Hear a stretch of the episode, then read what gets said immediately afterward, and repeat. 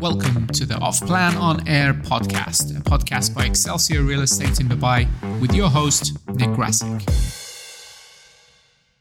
Hello, good morning, good evening, welcome back. Uh, this is Off Plan on Air, and we've now just hit our 10th birthday, episode number 10. Morning, fellas, how are you? Happy birthday. Thank you. We're you. moving up in the world. I know. Topic for the morning Why do we feel that most estate agents fail at their job? And why is it that real estate agents are constantly made fun of? Well, the second part we can answer right away. They probably look like Matt. Oh, good ah. start. Straight out the gate this morning. I, I was going to say, well, the first part answers the second part, right? Go on, elaborate. This should be fun. well, what's the, what's the first question? The first, oh, we've forgotten it already. First question, first part of the question is why is it most estate agents fail at their job? Okay, so what's the second question? Why are they being made fun of? There you go. The first question. like their Yeah. First question answers the second question. I, for, just from experience in, and not just working in real estate, but being on the other end, being a purchaser and investor, when you deal with estate agents, any country, anywhere in the world, the tendency to go a little too salesy and pushy and just throw a bunch of stuff on the wall, see what sticks, would be a, a primary driver for forcing me away from that relationship. If I go to invest, I want someone who understands me as an individual, how I'm different, what I'm looking for, and how closely can they deliver. Nothing's going to be perfect unless I decide to build it myself, even then. But if I'm looking to purchase something, I want it to at least meet the top one, two, or three variables that I have, or at least present something that you've done some research on and figured it out. Otherwise, when we get ones, how about this, how about this, how about this, how about this, and none of them are even close to my budget or have any of my top variables on them. I So can't they fail to this. listen to people. Better way to put it, more concise. Well, yeah, I mean, a lot of it's down to inexperience, right? Um, and unfortunately, um, not that there's anything bad of being young and wanting to make it in the world, but a lot of these. Were you young ones? But a lot of these, a lot of these young guns come out to Dubai, and you know they treat it as a bit of a holiday, right? They don't treat this as a, a full time career. Um, so they haven't got any experience in sales. They don't understand sales. They don't understand managing people. Um, so they're just all over the place. And then unfortunately, that gives the the people that do want to make a career and have got experience, um, they all get tarnished with the same brush. But what I will say to counter that, and I love just playing devil's advocate, is that when you are in a marketplace, and look, speaking as old father time in my rickety old rocking chair, um, I've seen a considerable number of people, consultants of various ages, it's, it's fair to say, come out to Dubai believing that the streets were paved with gold and it hasn't worked out for a variety of different reasons and, and unfortunately haven't, haven't gone back to their, uh, their, uh, their, their country of origin.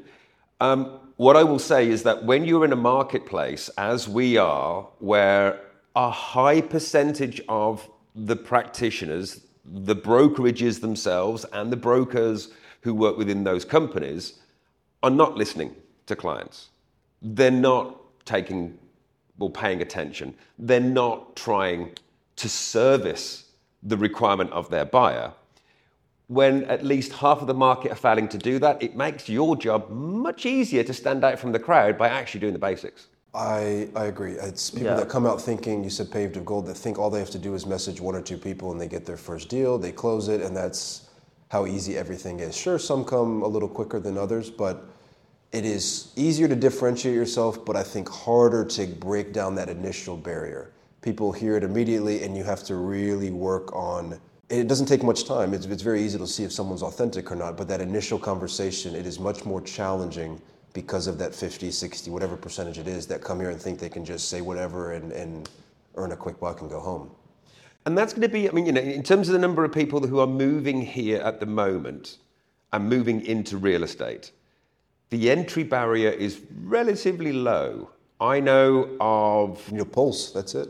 Apparently. Yeah, unfortunately. I mean, I know of a number of, of real estate companies that will employ, to an extent, pretty much anybody because there is very little risk associated to the business if that person doesn't succeed. As a company owner, you have the upfront costs in terms of sponsoring somebody, paying for their visa, if indeed they do. That the financial risks for a real estate company to employ a fee earning broker are relatively low. And there is such a burgeoning desire at the moment within, um, you know, a, a demographic that I would say is early 20s through to early 30s because of the potential rewards here. There are so few markets, regardless of whether it's in real estate or not, that can offer such potential upside as what real estate does here in Dubai at the moment. So there's a huge attraction, there's a huge draw for people coming from all types of nationalities and parts of the world to move into real estate. Now, as a result of those companies employing 10, 15, 20 people on a monthly basis, there is going to be a finite amount of resources that the management team can provide to those trainees. So there's almost an element that, you know, it's not the fault of the 24, 25 year old individual that moves out here because they're not given a sufficient amount of time, support, training, mentorship, call it what you, call it what you will. Yeah, I, I mean, that, that is one element to it, of course. Um, but then I've seen the other side. I've, I've been with a lot of these young brokers who they don't realise that you know you need hard hard work. Hard work never fails, in my opinion, right? Oh, so, absolutely. yeah. So I've sat in office. Well, you'll know, you were the boss of my old company, and there were ten people that would start at the beginning of the the month and most of the month they would sit around not doing anything. You know, if you're going to come into the office and you want to make a career, you've got to come in, you've got to start hitting the phones, you've got to start working hard. Um, otherwise, you, are just setting yourself up to fail. A lot of people come out here, like I just touched on it then, and just think it's a holiday. It's not. If you wanna, if you wanna work, you've got to work hard. This isn't an easy job. It's a, it's a, it's a very hard job. Um, I, I, you said that you're going to lose some people because there's not enough resources. I think, yeah, sure, there's a guy that probably had talent, a guy or, or, a lady that, that had some promise and talent and was willing to work hard that just got pushed aside without a lack of resources, joined the wrong company. But I think that's the exception. I think the rule would be they hire 12 people because they know 10 or 11 aren't going to work, they're not suited for the role, they, they're not willing to work for the role, whatever it may be. What do you guys think that we are so open to so much ridicule? Uh, because we're easy targets, right? Why, why are we easy targets? Well, because we are. Because people only need you when they need you, right? And when they don't need you, they'll. they'll... But you can say the same with a solicitor. You can still the yeah, they've got just as bad. Fair. But bad example. Um, yeah, solicitors are just as bad. But doctor, you're right. You only see them yeah, because doc- doctors, uh, well, you can't slag off a doctor, can you? Come on, let's be honest. Well, they have a little more prestige in there, but uh, to make it through all that university, you have to have some kind of intellectual capacity or emotional intelligence. And in, in real estate, you come, you could show up day one, your first job out you of could be you know, high school. Exhibit one, Your Honor. Listen to our previous podcast with.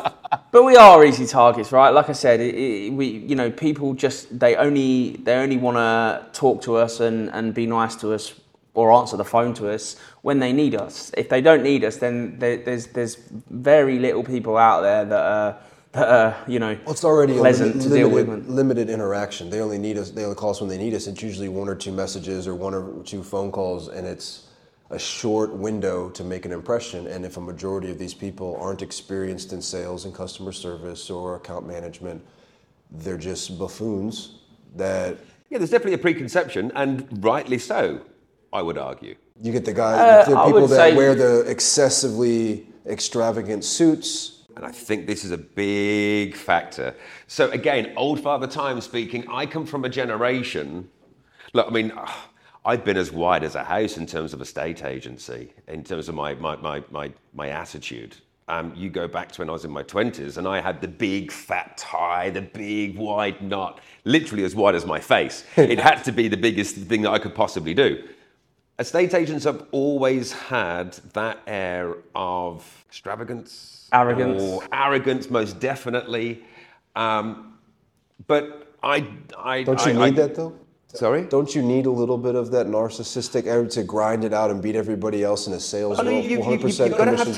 tenacity, Yeah. It doesn't have to cross over into, arrogance. but you need some level, and that's going to breed a kind of person that's edges that line. I've never worked in a real estate. I've, I've, I've worked in real estate in the UK and in Australia, and I've never come across egos like what I have here. It's also Apart from though. in this office, Oh, everyone's down to earth here. We just, yeah, of course. Except when you, when you, yeah. We have a new guy. It's kind of kind of weird, but yeah.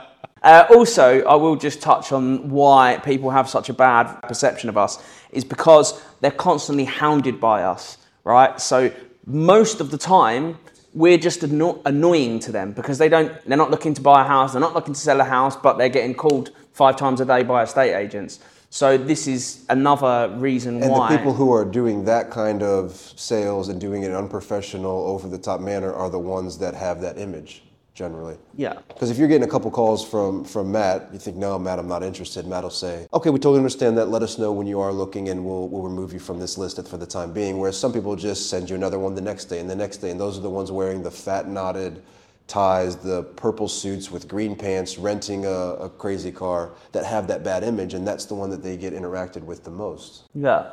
I think you're completely right. For once, I, I'm 100% on board, Matt. Thank you. So we're all tarnished with that brush, right? Unfortunately. I think that will gradually change, though. I mean, you know, we're, we're, we're, we're- you're going back to the boiler room days. And I used to own a company which was very much a boiler room culture. That's going the way of the dodo now.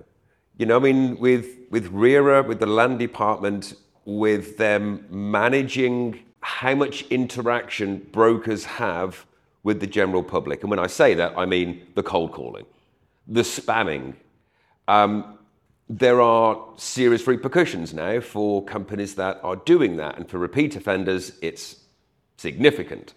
So I do think that you will naturally see as the market matures, bearing in mind it's only 20 years old, you know, you would never get away with some of the practices that I've seen over the years. You'd never get away with them in the UK or Australia. And it wouldn't just be the ombudsman that would be managing you, it would be your peers in terms of your competition. It would definitely Who do be those the co- general who do those countries attract? It's a different kind of person. Dubai still has that flashy image.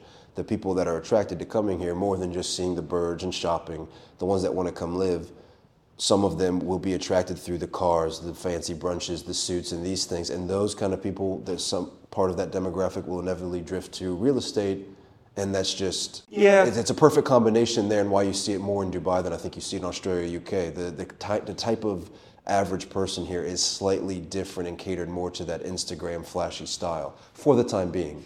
Yeah, and I think you know I, I, I do take into account that an element is going to be my age because 85. I do yeah eighty five but, but yeah um, I do recognise now more so pre- previously that there is a fine line between projecting success and then pulling up outside somebody's house in a Ferrari to, to, to, to show them around a house. Two tone gradient colored Ferrari rented with a suit that matches your Ferrari and socks that match the interior of your Ferrari. I can't think of a worse image to project at the moment, to be perfectly honest. Yeah, especially if you're only sh- showing like a 250,000 dirham studio and your car's worth more than it. Yes.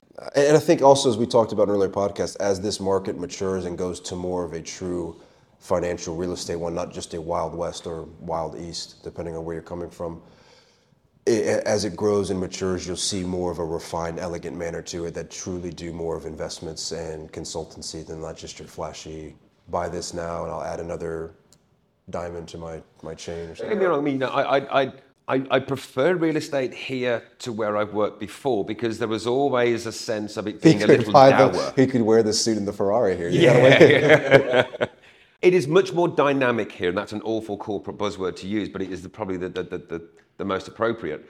I've worked in UK real estate where the brokers, the consultants get a basic salary and then a minuscule commission. They're not as incentivized as people who work in this marketplace here. Now, there is definitely a fine line there between overstretching and harassing people. And there's a level of professionalism that needs to be, or that needs to curtail that behavior. But it is so much more active here. It's so much more active here than what it was in Australia as well, because the rewards are potentially much greater. But I also think there's a much more can do culture here in Dubai than what I've seen in other real estate markets. It's because the rewards are so big. Yeah. Fellas, anything else that you want to throw in? Any side shots? At... No, I think we can. Uh, I think we're going to be civil today. Okay. Yeah. Yeah, it's changed the pace. I like it. Have a great day, Matt. Have a great day. Wow. Even surprised myself on that one. Okay, good. Fellas, thank you for your time this morning.